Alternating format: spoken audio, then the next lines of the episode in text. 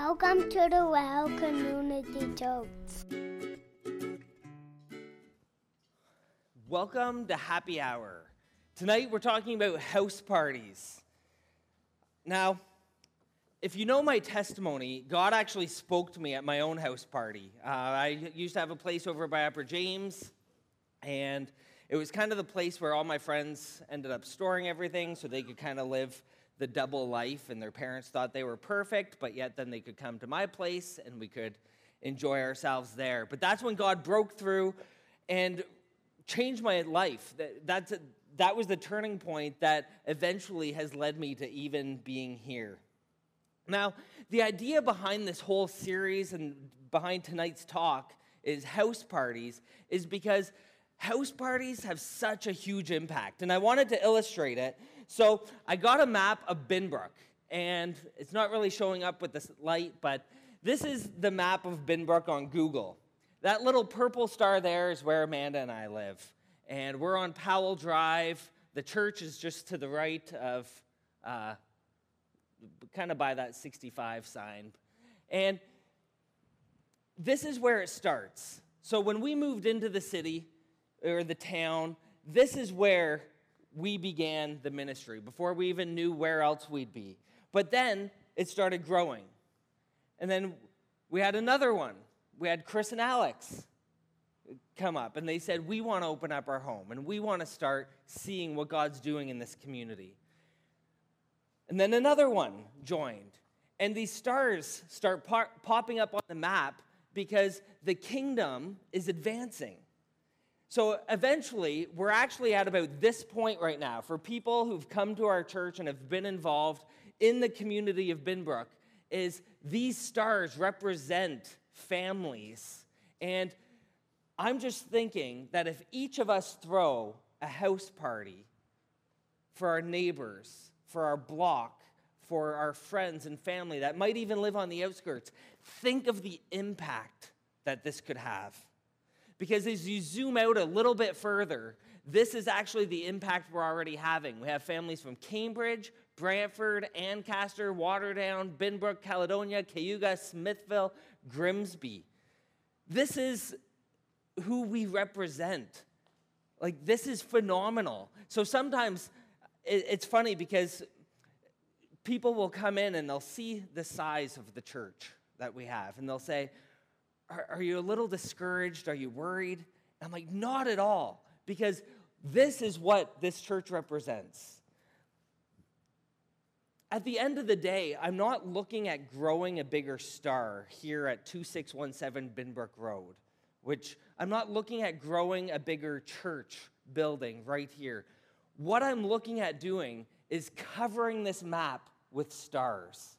And this is my heart behind this whole series of happy hour, in, engaging the world with a good news life, of house parties, because just think of the impact already if a group of, it started with the four of us, and we just kind of got some burgers and some drinks and invited people to come meet at the LeBlanc's house. And it's turned into already impacting all of these areas. Now, some of them, what's interesting is some of these stars actually started with people living in Binbrook, and since we've launched, they've moved out of Binbrook. But that's exciting because it's about the advancement of the good news of Jesus Christ.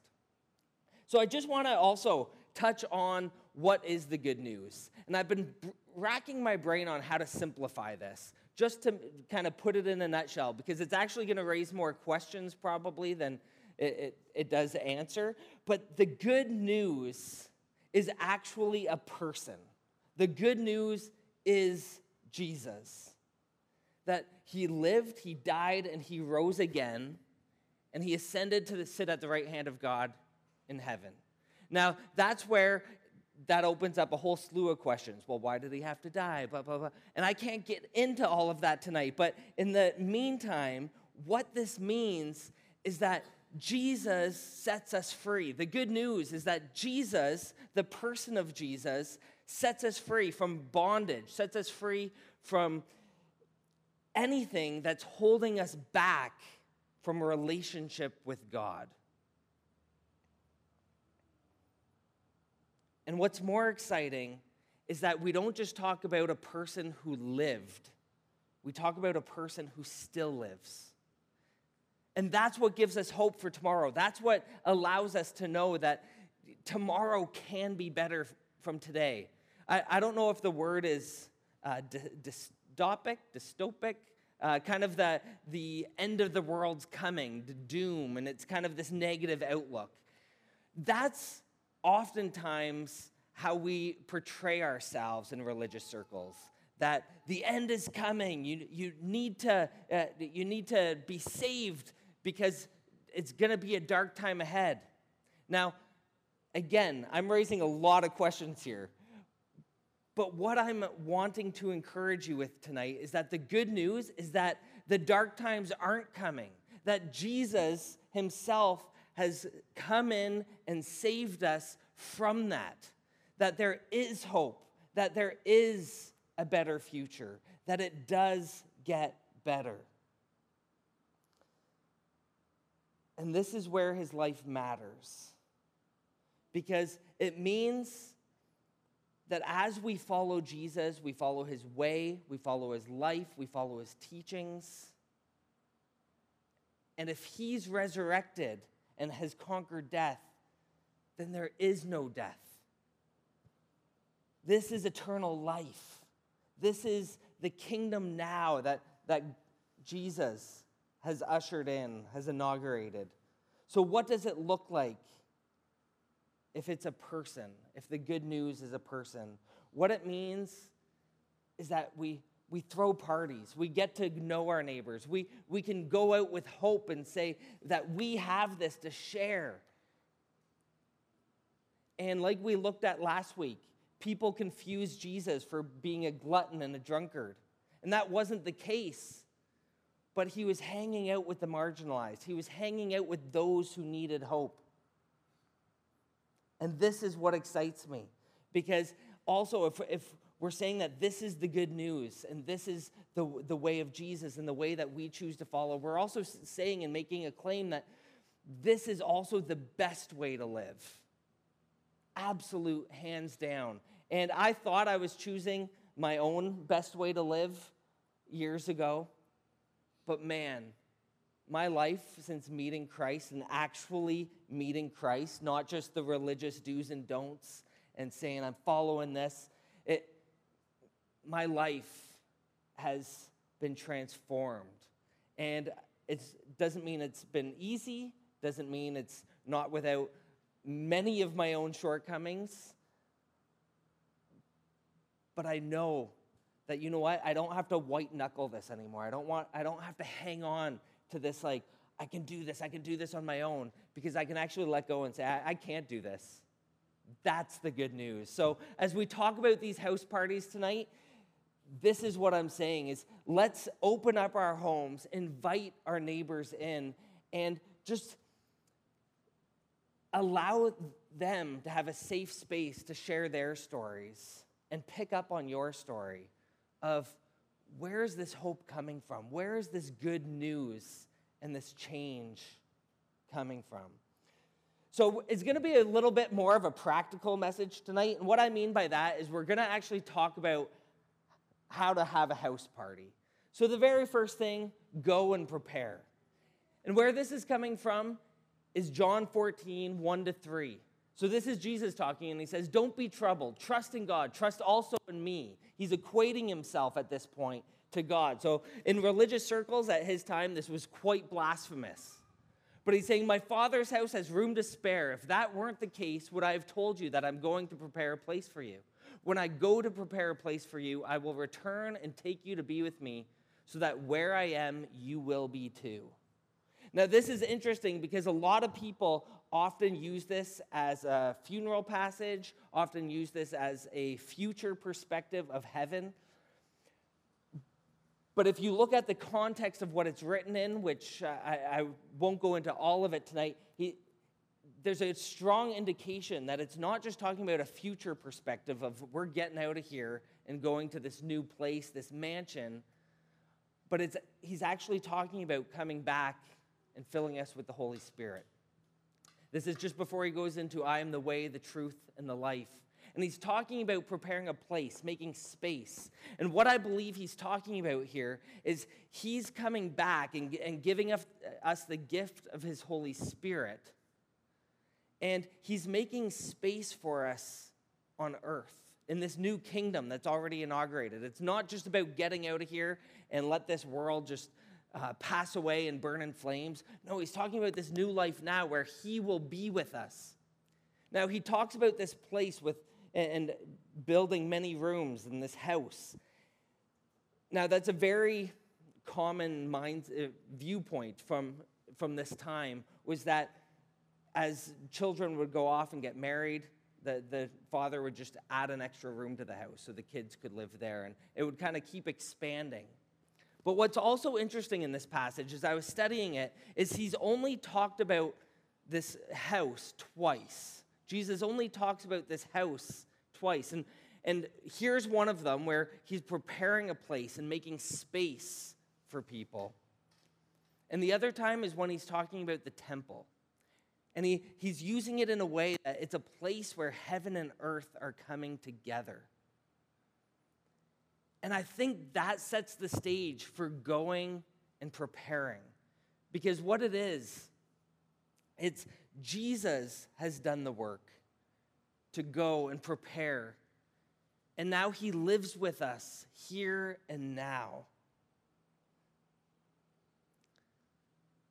So that where he is, we will be too. We are with Jesus. So here's some questions that we can think of as we go and prepare our homes for to have a house party. How many people can you fit comfortably in your home? Just think through it. It, it doesn't mean you have to go out and buy a bigger home, doesn't mean you have to put on any additions, but how many people can you fit comfortably? And here's also a quick rule of thumb if you're like, oh, I can only fit 10 people in there, cram in more. It's actually more exciting. I learned this in youth ministry that we had this tiny little room in the basement, smaller than this gym, and there were some nights, especially when we talked about sex, a lot of kids came out for that one. I think we had about 90 kids, and they were just crammed in this little place. And, and the pastor would say, Why don't you go up to the sanctuary? Well, the sanctuary held about just over 200 people. And I thought, then all of a sudden, you lose that excitement. It's, there, it's almost like, where is everybody? But try and fit in more than you can actually think fit comfortably. But don't make it like a can of sardines, also. the next question Is there a nice flow from the front door to the kitchen, living room, back porch? If not, how could you open it up?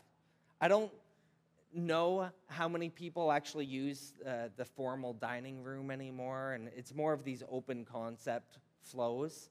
But um, just think, think through this for what type of party you're having. Even the back porch, like if you've been to our house, it's pretty small. If we were going to throw a party, we'd probably do it in the backyard during nice weather because 10 would probably feel quite tight in there. But the next question Are there any rooms you're not presently using, and how could they be incorporated into hospitality? And what I mean by this question, too, is again, Amanda and I, we we had this unfinished basement, and our hope for it was that we'd always finish it up so that we could have people over in the main space and send the kids below, vice versa. But is there space in your home that we could that you could use for hospitality? And last, is there enough parking? And this might seem crazy, uh, especially in Binbrook. That it seems like there never is. But one of uh, our youth pastors actually told us this when we were looking at rental places in BC. He said, Look for a place that has a lot of parking, because if you want to actually invite people into your home, they're going to need a place to park. And that's always just stuck with me. Um, is there enough parking? And if not, if it's just a bit further away, just make it clear as you're inviting people over. But again, if it is your neighbors, jackpot, because they're already parked in their drive, they can just walk over. Next, we have make ready. So we go from this go and prepare and think through these larger picture questions, and now we're going to make ready. And again, from the Gospel of John. Now, this was John's testimony when the Jewish leaders in Jerusalem sent priests and Levites to ask him who he was. He did not fail to confess, but confessed freely, I am not the Messiah. They asked him, Then who are you? Are you Elijah? He said, I am not. Are you the prophet? He answered, No. Finally, they said, Who are you? Give us an answer to take back to those who sent us. What do you say about yourself? John replied in the words of Isaiah the prophet I am the voice of one calling in the wilderness. Make straight the way for the Lord. And what I love about this perspective and how we can apply it to throwing a house party is how can we make straight the way for the Lord? And what I mean by that is how can we actually make our party a way for people to move a step closer? See, oftentimes we like to just go for the, the slam dunk every time, and it's like we want to uh, convince people, like, change their whole set of beliefs and convinced them that, yep, Jesus is the way, the truth, and the life. No one comes to the Father except through him. And if it's their first time or they've had a bad experience in church, they're kind of thinking, whoa, I don't know. I have a lot of questions about that. The, the whole point of the party is to invite people and, and make this safe space. And just like John knew his purpose was, I'm not the Messiah, but I'm here to make ready. I'm here to start getting people ready for their encounter with Jesus. So it's kind of this concierge level of preparation. So now we're thinking of more of the, the smaller details. So, just as John was to get people ready to meet Jesus, what it means is that we too need to consider all the ways that we can make it easier for people to be receptive to meet Jesus.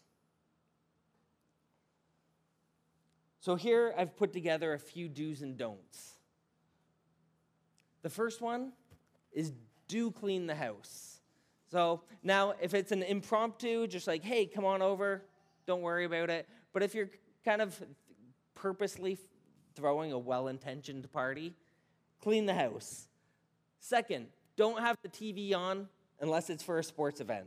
We've had a couple Super Bowl parties, but uh, it, we all automatically just go right to the TV if it's on, especially if you're getting together with neighbors and you're not quite sure. It's just more comfortable to watch TV, but try and keep it off so that you can actually connect and get to know one another. The next, have soft music on. A, lot of these principles that I'm actually taking here is we have been trying to implement even uh, here at the church. Is that when you, you come in, that either the worship team's playing or we have background music on. And we have the lights because we don't want the fluorescent lights in the gym on because we actually want this to be a space where we can relax and feel like we can just breathe for a moment and encounter uh, Jesus and what he's trying to say to us. So, here, I do have soft lighting, candles lit. Um, the one night it was funny because uh, Lindsay and Alex, you guys were actually coming over to my house with, uh, we were having a creative team meeting, and, and uh, Amanda went out. I forget where, where you were, worship practice. and what was funny is I went around and I'm like cleaning everything, and I lit candles in the bathroom, and I actually even put Kenny G on. I don't even know if you. it was around Christmas time, and Amanda's like, You don't even do that stuff for me. I'm like, There were multiple. But just, just make the atmosphere warm and welcoming. So what, we have to ask the question what about kids? What do you do with kids? And I have to give a lot of credit to uh, Hugh Halter. He actually wrote this book, Happy Hour uh, Etiquette and Advice on Holy Merriment. I'm, I'm adapting a lot of the stuff from his book here. And what he says for the kids is that do talk to them ahead of time. If they're old enough, talk to them, let them know what you expect of them. If there's going to be other kids there, say, hey, maybe play games with them in the basement or the backyard. Uh, we'd like help with setup or cleanup. But then he said, there's a caveat. And what the caveat is, is actually applies to us. If you have toddlers, all bets are off. And he said, just learn to roll with the punches on this one. Because he said the last thing you want, and I, I love the way he actually put this, you don't want to throw your toddler through a wall because that's what he considers a party foul. but he's just saying, you know what? With toddlers, it can be the most frustrating thing when you're trying to connect with others and they're just pulling at your shirt and saying, Mommy, Mommy, Mommy, Daddy, Daddy. But just roll with it. Everyone understands, everyone's used to it, and we'll get through it. But now it's party time. So you've, you've gone and made ready. You, now it's time to have the party. So I've put together some do's and don'ts for the actual party now. Do invite people around the table and give a warm welcome. So when it's time to actually eat, try and invite everyone around and, and just say, like, you know what, gather around the table for a minute. And then that leads into this next one, which is do an introduction to the food. Talk about what you might be having. We're going to be having hamburgers or vegan or all the options. And just kind of put people at ease. And then do give a blessing or a toast. Now, this is an interesting one because it's a way of beginning to share your story and shape people's understandings of your perspective. And what I'm not saying here is go into a full out evangelistic sermon or prayer. And it's just give a, a blessing, just saying, like, you know what, I'm so thankful that you guys were able to come here tonight. I'm so thankful we could live in this neighborhood and be surrounded by such awesome neighbors. And this food that we have here is phenomenal. And and, and just kind of be like, would like to give thanks just, just for the food, for such a great community, and just even peace that we can have in our neighborhood. And it leads into don't feel you have to open in prayer or pray for the meal. I was going to put this as a strong don't, don't pray for the meal. But you know what? It's contextual. Leave it to whoever's invited. There's some people that you might sense if, if you bring them in and you just go right to the opening prayer, I'm going to pray for this meal, and they're going to be convinced and know who I am and stand for. They feel like they're being tricked. And just play it by ear. What I often do is if I'm not going to pray for a meal in public, I, I've grown up praying for every meal, so I still feel awkward about it. I'm like, oh man, but I just kind of, I say it quietly myself. But I say, wrap it up in the blessing and just begin this conversation and begin creating the safe space for people to begin to share their story. Because the thing is, as you begin listening to other people's stories, they begin to want to know more about yours. And from there, you can find common ground. And we don't have all the answers. We don't. As much as I'd love to say, I've got it all figured out, I have all the answers, the longer time's gone on, the more I realize I have more questions than answers. We can learn from each other. But the one answer we do have is our hope in Jesus. So remember, the goal of the party, I, I mentioned this last week, is to have another party. It's not to convince people to, to um, reshape their convictions. It's, it's to have another party, to keep the relationship going. And I, I'm actually just going to break us up in a minute to discuss some questions as to how we can actually throw a party as a church, throw a party in our homes, as neighbors. But I want to share this one story with you because when we when again Amanda and I were f- first just getting into youth ministry, we started having these monthly team meetings. And I would always come up with a huge agenda and we could never get through half of it, which Chris can attest to now. I still do that with our leadership team meetings. but what I did in youth is that I actually tried to make it a party. I actually tried to make it really fun. So our youth leaders would come to it. Sometimes we'd go down to the beach, other times we'd go play soccer in the field, and we had two hours set aside to get through stuff. And there were so many times that I'm like, we got through absolutely nothing today, and I had so many decisions we needed to make, and this and that. But Amanda would always remind me, and she's like, Kevin, I think today we just had to connect with each other. We just had to have fun. And looking back now, there were some frustrating Sundays when I really wanted to get through these meetings and hammer out details. But what these youth leaders remember is how they felt when they were in our house, how they felt when we were together. And I think that's the idea behind these house parties is how people feel when they enter into your home, when they've had conversation with you, and at the end of the party as they're leaving, they're not going to remember all the ins and outs, what you tried to accomplish, this or that. That's why last week I kept saying, drop the agenda, just have the party. Just love people where they're at, meet them where they're at, and allow them to open up. So here's the questions I want to talk about. In your opinion, what makes a great party? How seriously have you considered your street and neighborhood to be your mission field? And what's the biggest obstacle in your way or holding you back?